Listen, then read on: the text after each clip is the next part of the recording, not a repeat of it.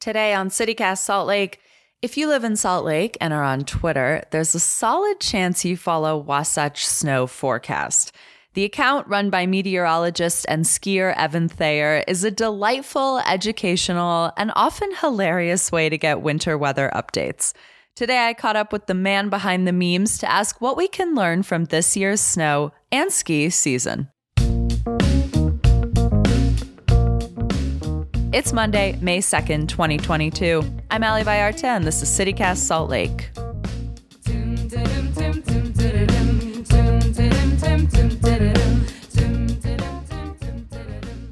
Hi, Evan. Welcome to CityCast Salt Lake. Thanks, Ali. It's good to be here. It's good to have you here. I'm excited to talk about the weather. It feels very polite. Yeah. yeah. yeah, we're coming towards the end of the season and just winding down, and there's a lot to, to talk about and wrap up with this whole ski season, and I'm excited to talk about it. Yeah, same. Um, so my first question for you is really about the Wasatch Snow Forecast Twitter page because it is excellent. I feel like it is very like it is an iconic Utah institution and quickly becoming a bigger and bigger one every day. Tell me about this page. Like it is a convergence of kind of a little bit of everything that makes the internet fun. Strangely, I started writing these forecasts, you know, over a decade ago, and I started a Twitter page and I never touched it. Like never. I was using other social media platforms. Yeah. Twitter is set up for my personality, which is kind of sharing little anecdotes and one-liners and having fun about the weather. So it's just the perfect platform for me. So I started using that more and more. And yeah, it's kind of, I guess for lack of a better term, it snowballed. And so Yeah. now I have quite a following on there and it's fun. I think a good example of that is a recent tweet about how the whale, that was sort of an intersection of like the whale discourse with the fact that we had had a lot of snow. Yeah, yeah. The ninth and ninth whale. It's just funny because, you know, I live here locally in the Salt Lake Valley. And that was a topic of conversation on Twitter everywhere I saw for at the beginning of April here in 2022. So that whale went up and suddenly everybody had an opinion on it. And of course, I'm here and I don't really have an opinion, but I like to make jokes. And I noticed the correlation between it starting snowing a whole bunch this month and that whale being installed. So suddenly I just decided, hey, maybe it's the whale that's giving us this snow. So it's become a running joke now that this is the night the ninth snow whale. And we all must praise and give sacrifice to the whale for it to snow next year and beyond. I'm open to it. I feel like whatever works. Right. And I've always point. said that. I, you know, I'm all about those superstitions. If you have a superstition and you think it works in summoning snow, I say go for it. Yeah. Yeah. That's very farmer's almanac of you. Hey, that's okay. I'll continue encouraging people to, you know, snow summoning rituals, whatever they may be. And if they work or if people think they work, that's all that matters. That's I, that's prob- that's pretty true. I'm curious what you think, like you know, to sort of get into the weather here, what you think will characterize the 2021-2022 ski season and snow season. Like how are, how do we reflect on it? Uh, extremes. It was a winter of total extremes. Uh, we would yeah. started incredibly snowy in October, then went completely dry in November and the first part of December. And then the last three weeks of December, it just did not stop snowing. And so we went from hmm a way below average snowpack at the beginning of the month to way above average snowpack as we turned to the new year. And then we just flatlined. We saw almost no snow through much of January and February. And that above average snowpack suddenly was below average. And then we've spent the last couple much months catching up and trying to get back to closer to a normal snowpack. So it was just total extremes. Uh, you know, powder day every other day for a period, and then no snow for weeks on end. So definitely an interesting season. Yeah. How should we be thinking about these extremes? Do they frighten you? They do. Yes. Um, th- they seem to be happening more often. Now, weather's always had extremes. We've always had, you know, snowy periods and dry periods, but we seem to be having more. They seem to be a little bit snowier or drier or a little bit longer, the duration than they used to be. Uh, they frighten me a lot. I mean, we are in a 20 year drought here in the Southwest and the Great Basin. and it's all over. You've seen it in the media and it's covered extensively, but this season is not going to help. We did not have a good enough season to put any dent in the drought. In fact, it's probably going to be worse this summer than it was last summer. So it's very concerning, not just from a recreational standpoint, but water is life and we need that resource. And if we don't have it, things are going to have to change and will change. Yeah. Yeah. I mean, and the governor, Governor Cox just declared a state of emergency, but it's like, okay, but we had a state of emergency last year. So at what point, like, is there a super state of emergency? Like, how do we, like, I don't even really understand what the future looks like. Are we, I mean, are we just going to be in kind of a perpetual state of emergency? That, yes, we are. We should be. I mean, yeah. The problem with that is that when you're in a perpetual state of emergency, eventually, you know, it, it kind of wears off. And you saw it with the pandemic that people get fatigued by this perpetual panic, but we just can't. We cannot let ourselves get fatigued. You have talked a lot about climate change on the page. And I'm curious to the point of sort of our leaders taking action, what would you like to see the ski community do about it? You know, the ski communities, they're kind of on the front lines of climate change because it's a sport and an industry that's reliant on snow. And what I'd like to see them do is raise the alarm bells, let people know. And they're doing that. I mean, the ski industry is doing a lot right now to say things need to change. I think the problem is that the ski industry truly can't do anything other than raise awareness. I mean, there's nothing right. in skiing that can change really to, you know, they're a very low carbon emission industry.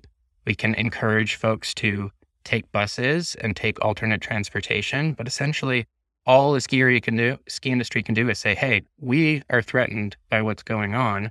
And if you enjoy skiing, you need to pressure lawmakers, pressure companies, you know, enact legislation that will make a positive impact on this and hopefully help future generations. Are there particular things you'd like to see policymakers enact? I think we need to get more regulations on industry. I think there's kind of this um, hey, everybody, individual consumers need to drive less or go electric or reduce mm, their carbon mm-hmm. footprint. The facts don't really back that up. I think industry and large industry is what's creating more carbon than anything else. So I would love to see lawmakers go after that. Yeah, I'm reminded of the tweet. I think it was Chevron, but it might have been Exxon on Earth, the Earth Day tweet that they had that was like, Are you interested in learning what you can do about the climate crisis? And people were like, Are you?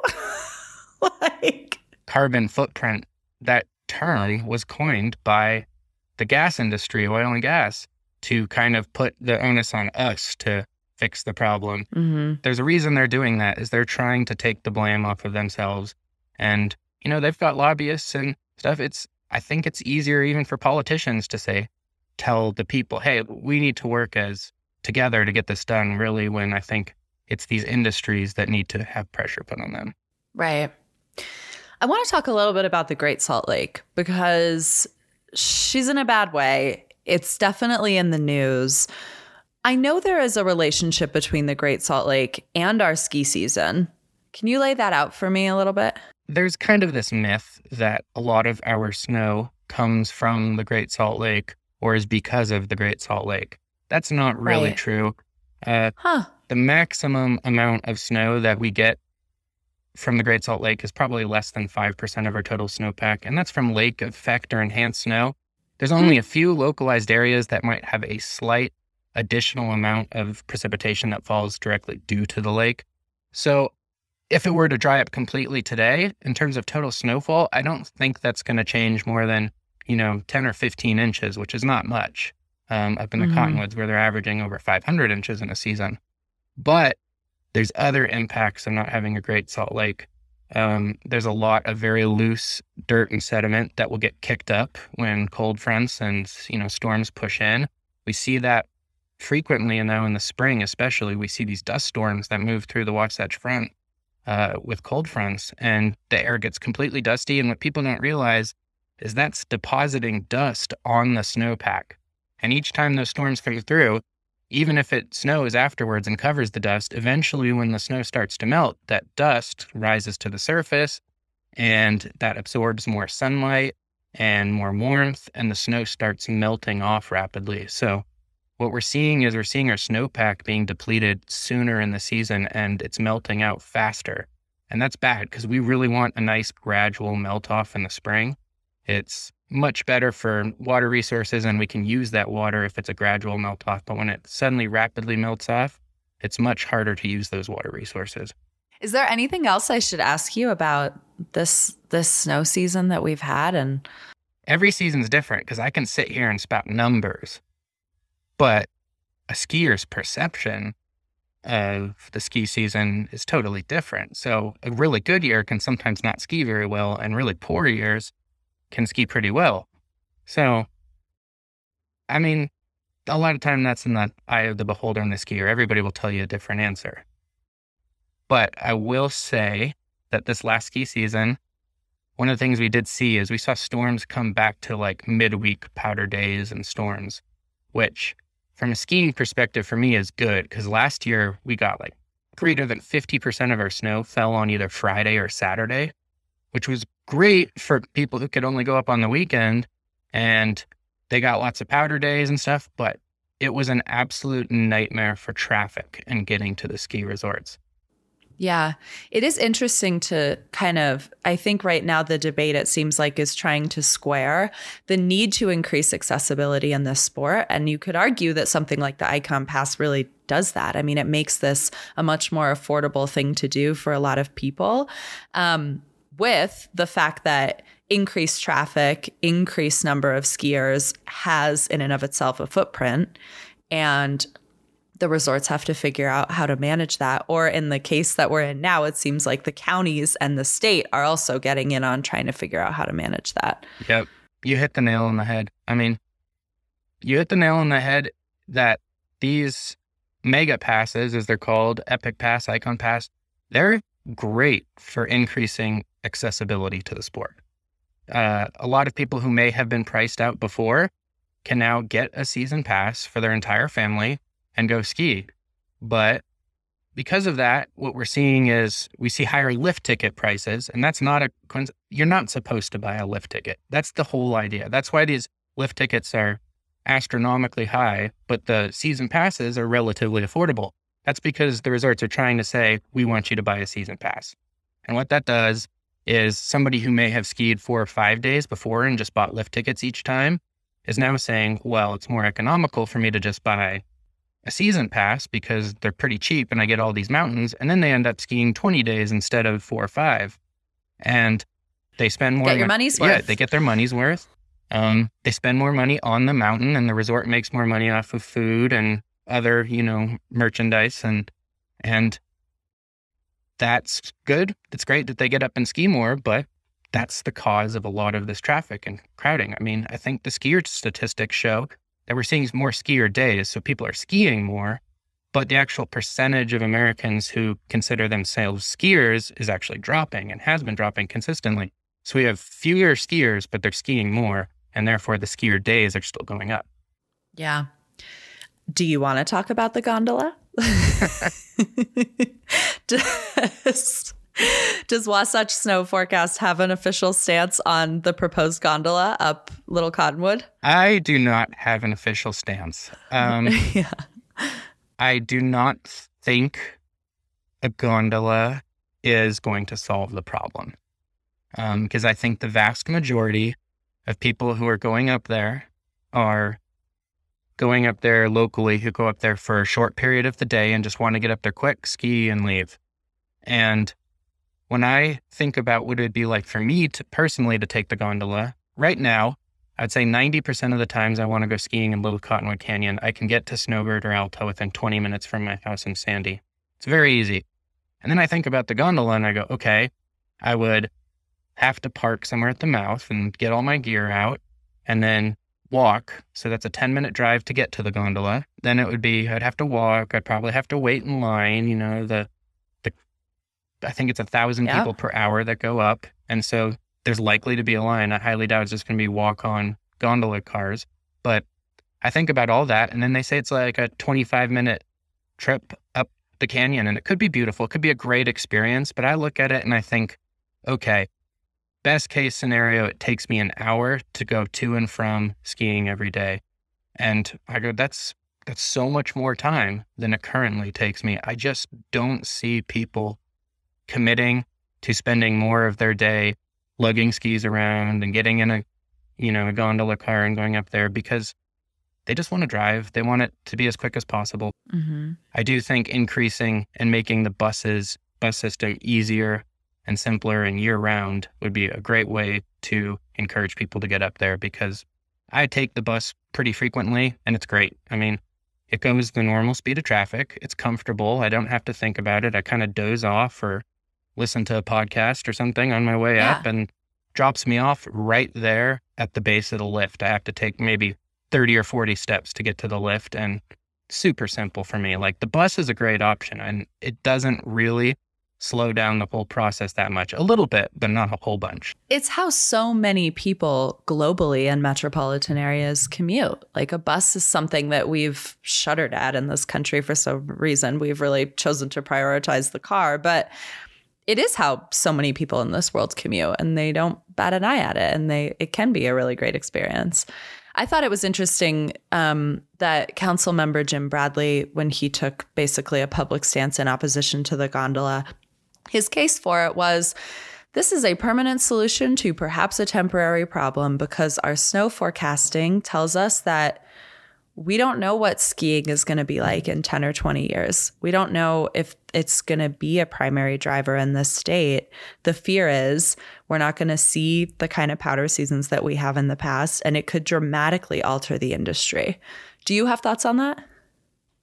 I, I agree to an extent. I mean, I don't think the changes are going to be rapid enough that, you know, it would totally negates the idea of a gondola. I think we'll still have plenty of skiing here 20 years from now. Um, it might be different, but I think skiing will still exist in Utah and still be good in Utah 20 years from now because this is a very gradual problem that will take decades and even centuries to unfold. So I don't really see that as an argument against the gondola.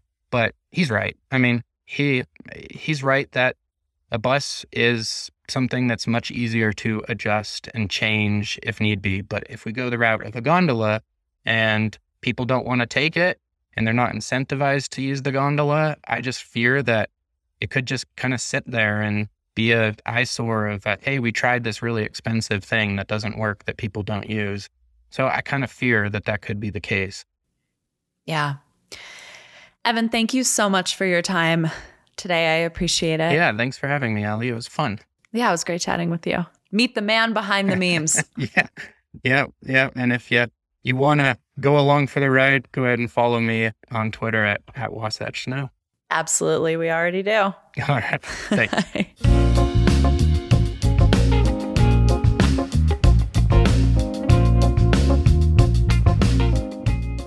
A little news before we go.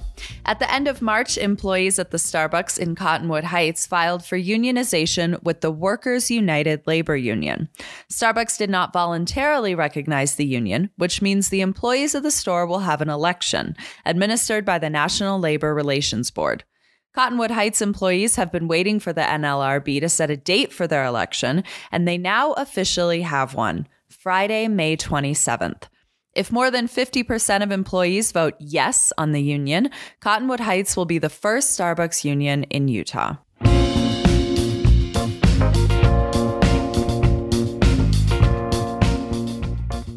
That's all for us today here on CityCast Salt Lake.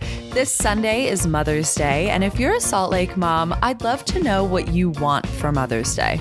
Is it childcare, the perfect omelet, pay parity? Please give me a call at 801 203 0137 and leave a voicemail. I'd love to share your Mother's Day wish lists on the show. We'll be back tomorrow morning with more news from around the city. Bye.